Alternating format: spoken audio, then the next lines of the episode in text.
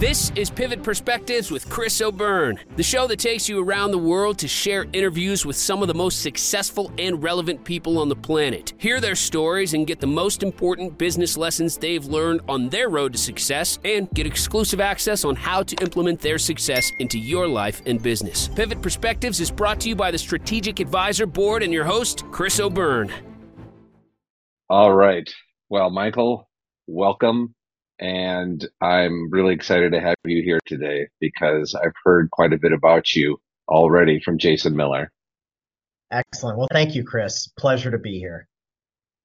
So I like to start out with it's it's kind of a variation of the what do you do question, but what's the big picture of what you do from a business perspective and why is that important for people to know?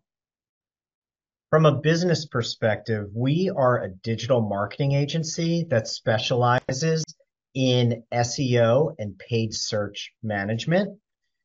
What we're doing is, and the reason why it's important is because our mission is to help individuals and companies look their best online. And what I have found over almost two decades now is the best way, in addition to social media, which is somewhat separate, is through a combination of both SEO and paid search. And that might be social media paid search, it may be Google Ads, uh, but leveraging that as well as organic search, whether that's Google Business or organic rankings on Google, is the primary way that people get noticed. And I like to say that you are what Google says you are. So yeah, being mindful, sure. right? Being mindful of how you appear online is critical to how we do business today. And really no one is exempt from that. You know, I deal with a lot of companies, as you can imagine, our agency, and sometimes I'll get someone within a business and say, well, it doesn't matter what people say about me online. Nobody can find me anyway. I have a common name. Okay, well, that's fine, but give me literally a minute and I will find where you're listed somewhere online. And wouldn't you want to be proactive and control that? And I think that's really the essence of what we do is we're we're looking out for people's reputations online, whether they're an individual or a company, because it's just so important today. So how would you summarize that? Would you say that you help people get found and get found in the right way online? I think that's a great way to put it, Chris. So we amplify someone's visibility online and we make sure that the information that's being provided puts them in the best light. And, you know, we got to be really careful about that in some ways. They always say, you know, power can be used for good or evil. And we're very selective about who we work with. And I both the uh, benefit of being in this business and also the challenge is really separating the chaff from the wheat, finding the companies who are most deserving, uh, the individuals who are just morally and ethically aligned with doing good things, and really getting behind those people uh, to make sure that they're visible online. Why is that important to you? I think it just comes back to our core values. We want to be doing the right thing, treat others as you would like to be treated. And I feel that culturally within our agency, we like to get behind businesses, individuals, corporations that are doing good. And there are enough out there that fortunately we will never run out of work. So, you know, I feel like we can be somewhat choosy saying we do all things for all people. We can really align with those clients who match what we're trying to do in the world. So let's take a step back. And do you have a story or something that happened in childhood that sort of shaped who you are today? Yeah, you know, I have a, a few places in my life that, as I reflect back, I think definitely set the path for me. One was uh, losing my mom at a very young age. Uh, I thought it was a young age. I was 19 at the time, and it was unexpected, and it was a tragic loss. And it took me many years to kind of work through that and try to understand what it meant for me. And I think that there was a certain type of nurturing relationship there that I realized was important, not just in a person, also in business. And then I couple that with my almost two decades of experience in the corporate world, dealing with, you know, some pretty large companies and having multiple relationships with a variety of different agencies and thinking about what it is that I wanted to do differently. And I'm not going to say better because I think there are a lot of really strong agencies out there, especially in the digital marketing space. And because of that, it's really not about doing things better. It's about doing things in a way that kind of aligns with your core values, where you feel that you can create the most value for a particular client or customer. And I feel like that's really what's behind Big Fin SEO.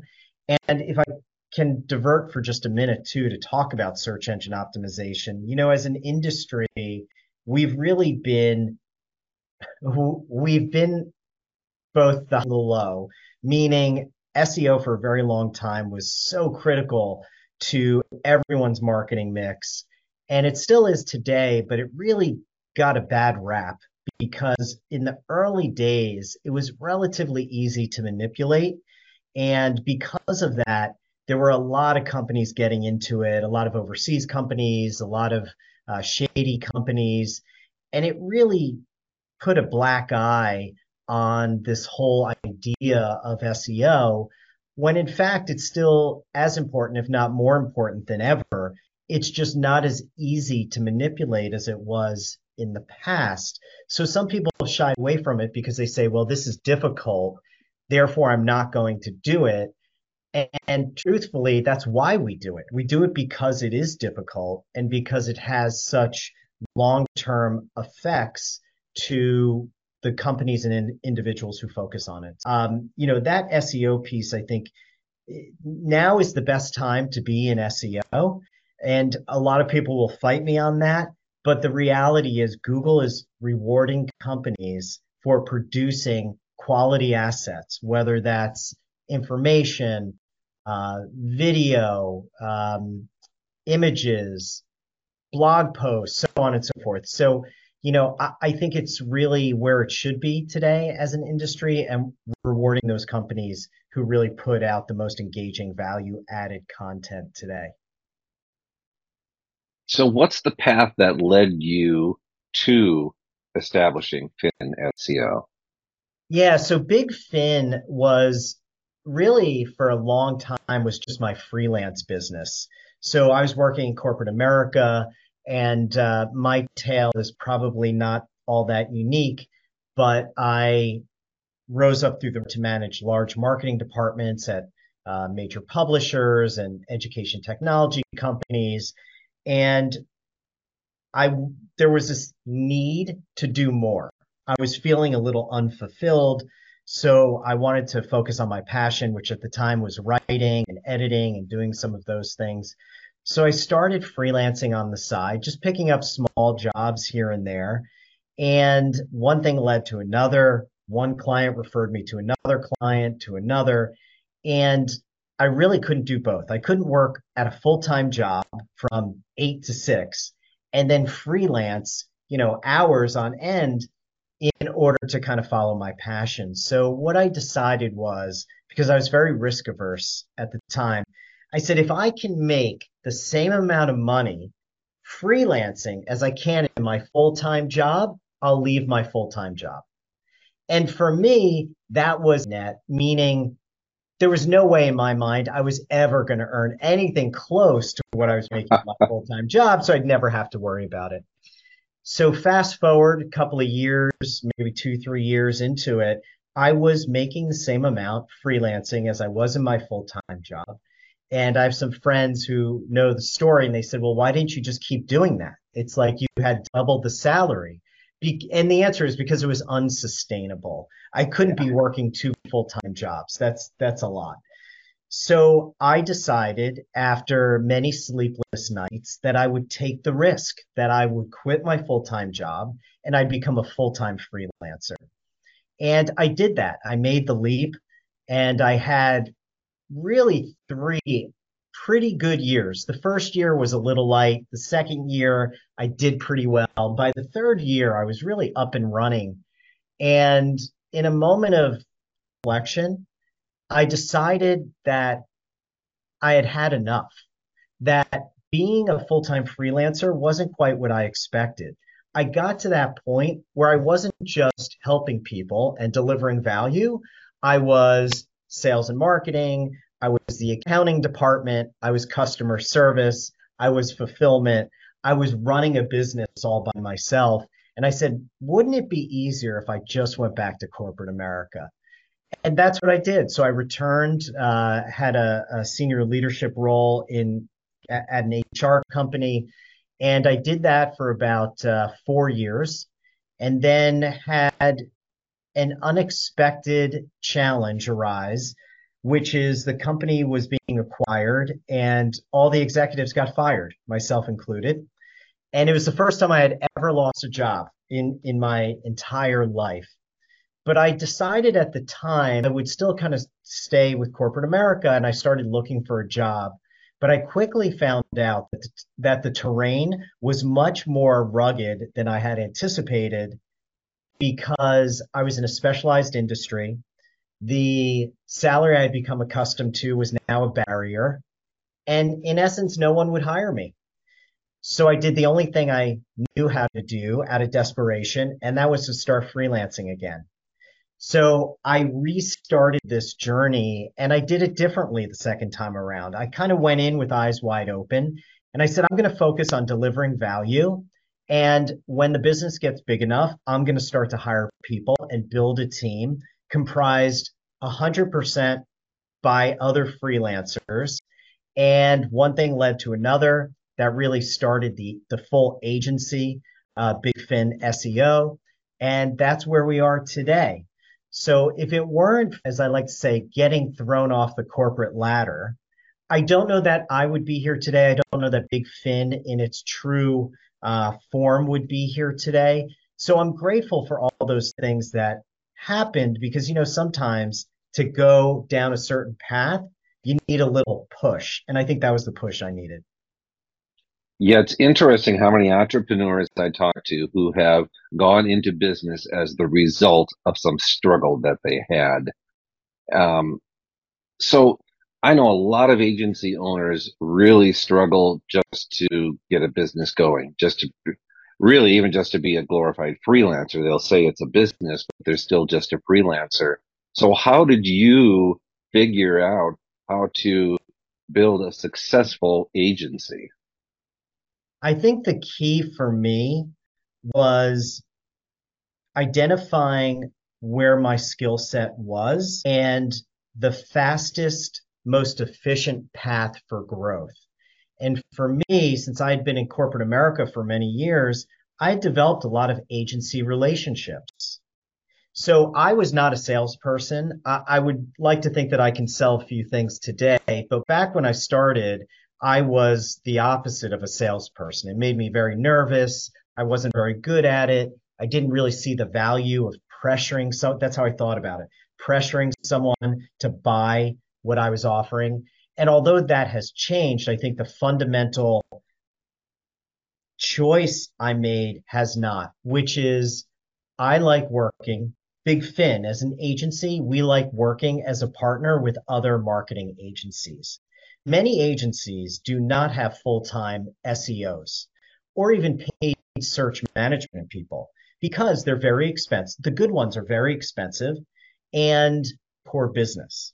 So what we do is, and what we have done, which has been our path to growth, has been leveraging other agency relationships and in essence being their white label solution. Now, I will say, Chris, that is not necessarily that's what's gotten us to where we are today. Um, but going forward, we are kind of expanding how we bring in new clients, whether it's cold email, um, running certain ads around specific offers. So we've definitely expanded our marketing and outreach as our business has grown. But what got us there were these strategic agency relationships that were truly a win win. It was actually a win win win. So they were able to, to provide their clients SEO.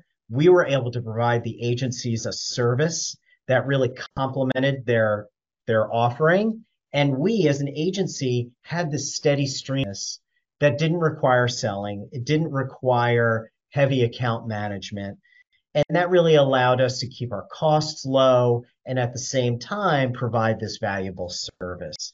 So again, kind of a unique path to, to getting where we are today. But I think in the future, it's not just the agency relationships, it's also being out there and kind of building our own customer base to complement what we currently have. That makes sense. Now, you had said previously that you have worked for some big publishers. Who were some of those big publishers that you worked for? And what was it that you did for them? Yeah, so the largest is uh, Thomson, which is now Thomson Reuters. And yeah. um, I was in the education division at the time. And under me, I ran um, marketing. I ran a call center. I ran market research, marketing related functions. And, you know, that was really a valuable experience. I had some great mentors there. And, you know, I learned that you really do need to understand the needs of your audience. That was really early on in the process, I think, where I had this, this salient opportunity around what makes good marketing. And so often we rely on market research of one, which is, oh, well, the way I buy product is this way. So therefore, everyone must believe that or operate in that way. Or when I go to a website, the first thing I look for is X. So every website should have X. And the reality is that marketers should not be guessing what their clients want. And I know that sounds to be the antithesis of how marketers operate, but it's true. And that's why market research is so important. And market research is in the doing, not necessarily the asking. It's kind of like uh, when scanners showed up at, you know, uh, grocery stores many years ago. In that situation, marketers quickly learned that what they assumed people were doing wasn't what they were actually doing. Meaning they would say, oh, I prefer brand A over brand B. But when they looked at the registered data, they actually bought brand B, not brand A. And that is really the, the power of market research, not just asking your potential customers what they want, but putting up two landing pages and seeing which one has a higher conversion rate that actionable data is so much more valuable. And I feel that today's marketers have lost sight of that in some, uh, largely because there's just so much data, they don't know where to start. And doing something as easy as a headline test or an A/B split or um, multivariate testing, where you know you combined combine different headlines with different body copy and calls to action you know, computers can do a lot of the work today, but you still need to go into these new situations with a mindset around how can I better understand the buying behavior of my potential customers? And I think that makes all the difference. And if it weren't for my experience in the publishing companies, I don't think I would have uh, truly understood the value of that. And, um, you know, publishing has changed dramatically over the years. But at the end of the day, it's all about having something that people want to engage with. And that's why we see, you know, these link bait headlines today, because unfortunately, quality all the time, it's all about creating that engagement. So you probably have a unique perspective on what creates online influence. And that's something I've been pondering for a while. So if someone wants to increase their online influence, their visibility, how do they go about doing that today? well, I would take a step back and ask a whole bunch of questions, one of which is where do you want to be influential? Because, you know, if I'm in the marketing industry, I probably don't want to be in the luxury goods industry and try to be an influencer there. First of all, I'm not good looking enough. And secondly, I don't know that it would accrue any value back to myself or the people who I'm in. So I think the first part is kind of that addressable market piece, which is where do you want to be seen as an influencer? And once we do that, we can start to narrow down the the strategy and ultimately the tactics of getting there. So I think that's the first piece is understanding your goals and and who your addressable market is. The second is to as I like to say stand in front of the bus, right? Like if you want to get hit by a bus, you got to see where the bus is going and step right in front of it. If you try to influence the bus or encourage the bus to move in a different direction, it's never going to get there. So you really have to look to see where these individuals spend their time, who you're trying to influence. And then the third piece is being ever present. And there are some people who do that do that extremely well. Um, you know, bullish on multiple platforms.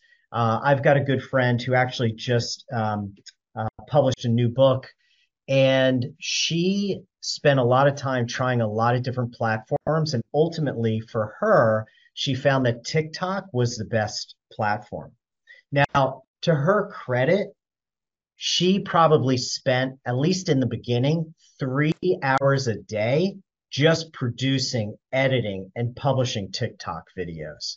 And to be honest, some people just aren't willing to do what it takes to reach that influencer status. Now, she developed a huge following. She had a number of videos go viral.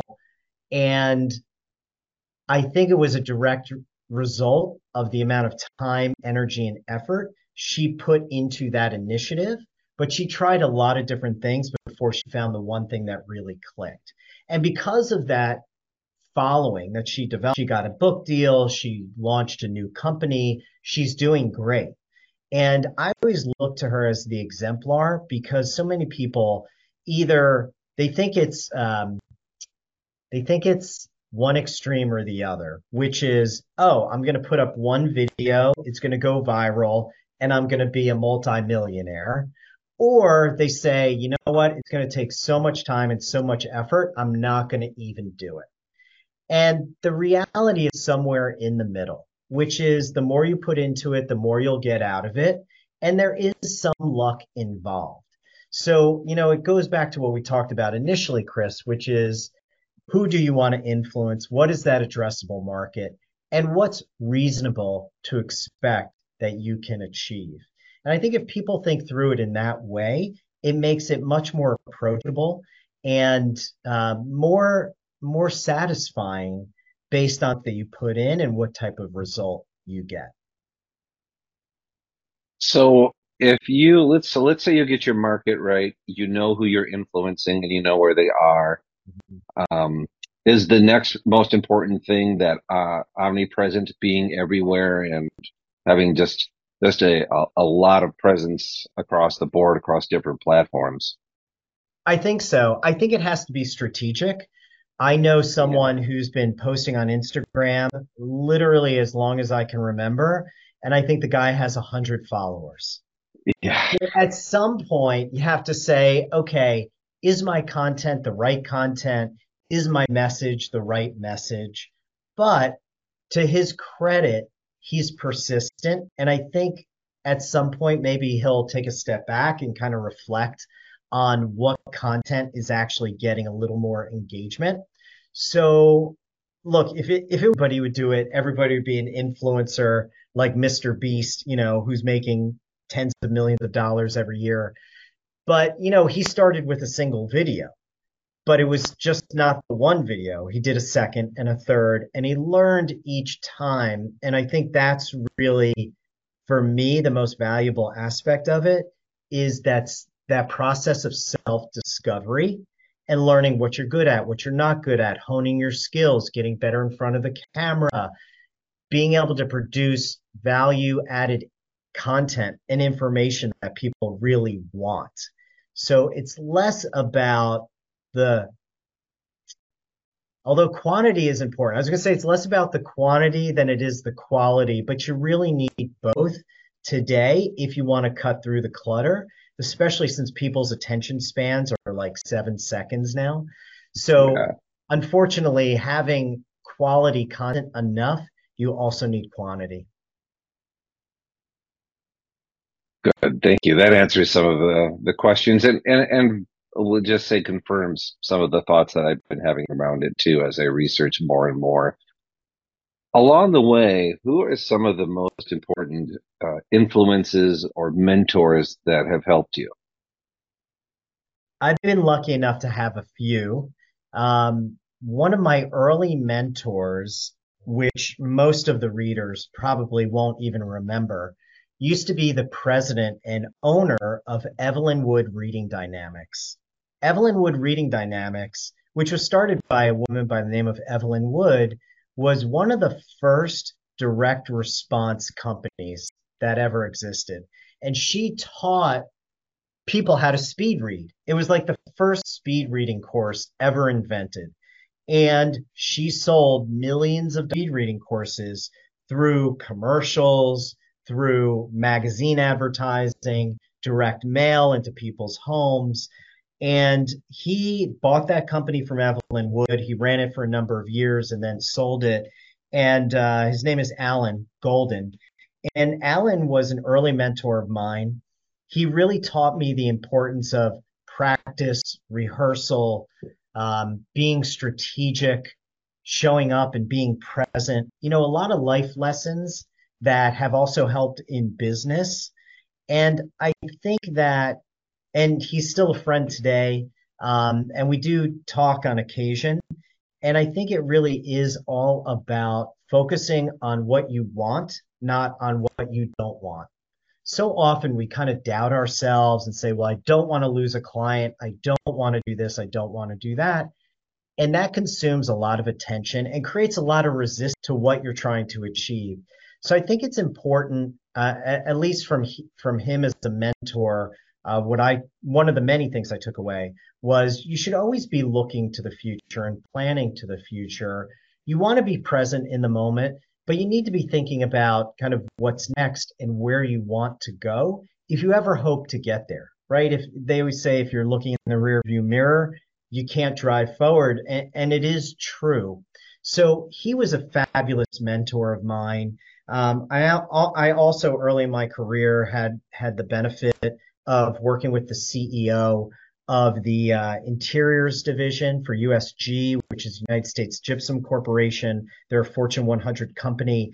And um, he was just a very buttoned up, uh, wonderful guy who taught me the importance again of market research. He was a real market research guy. We worked on a special project together. Um, so again, a lot of the influence from these mentors early on taught me to do my homework and you know be humble uh, throughout the process because you never know right i mean one day you could be flying high the next um, you're looking for the next job so i think it's important to respect people for what they bring to the table and uh, have compassion for others and a lot of that came from my early mentors early in my career what would you say is one of the most valuable lessons you've learned along the way?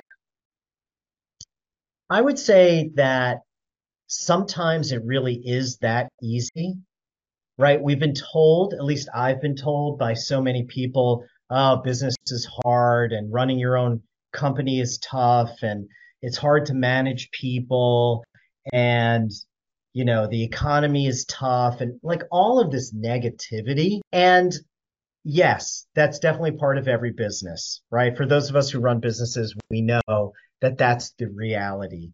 But the opposite is also the reality. Sometimes you get some really big wins. Sometimes it's not even financial. It's, hey, we're working with a company that we really feel good about. Um, sometimes it's that hire that you made who goes above and beyond and you're just so proud of them and what they achieved that it really brightens your your day, your week, your month, right? So there are so many wins that more than offset the challenges. And that's really the message I like to give to people who are just starting out. Maybe they're starting out as a freelancer, or they're starting out early in their career, or maybe they're mid career and they had a rough spell and now they have to kind of start over. My message to them is again, yes, things can be difficult, but they can also be amazing and one successful. And it doesn't have to be difficult. Sometimes you get easy wins. So celebrate those wins, cherish those wins, and stay focused on those because, you know, they, uh, there's kind of that model that shows two balls rolling down different paths, and one is a straight line, and one is kind of ups and downs. And the one that goes up and down is actually faster than the straight line, right? So that's business to me, and that's really kind of the outlook that I think people need to have.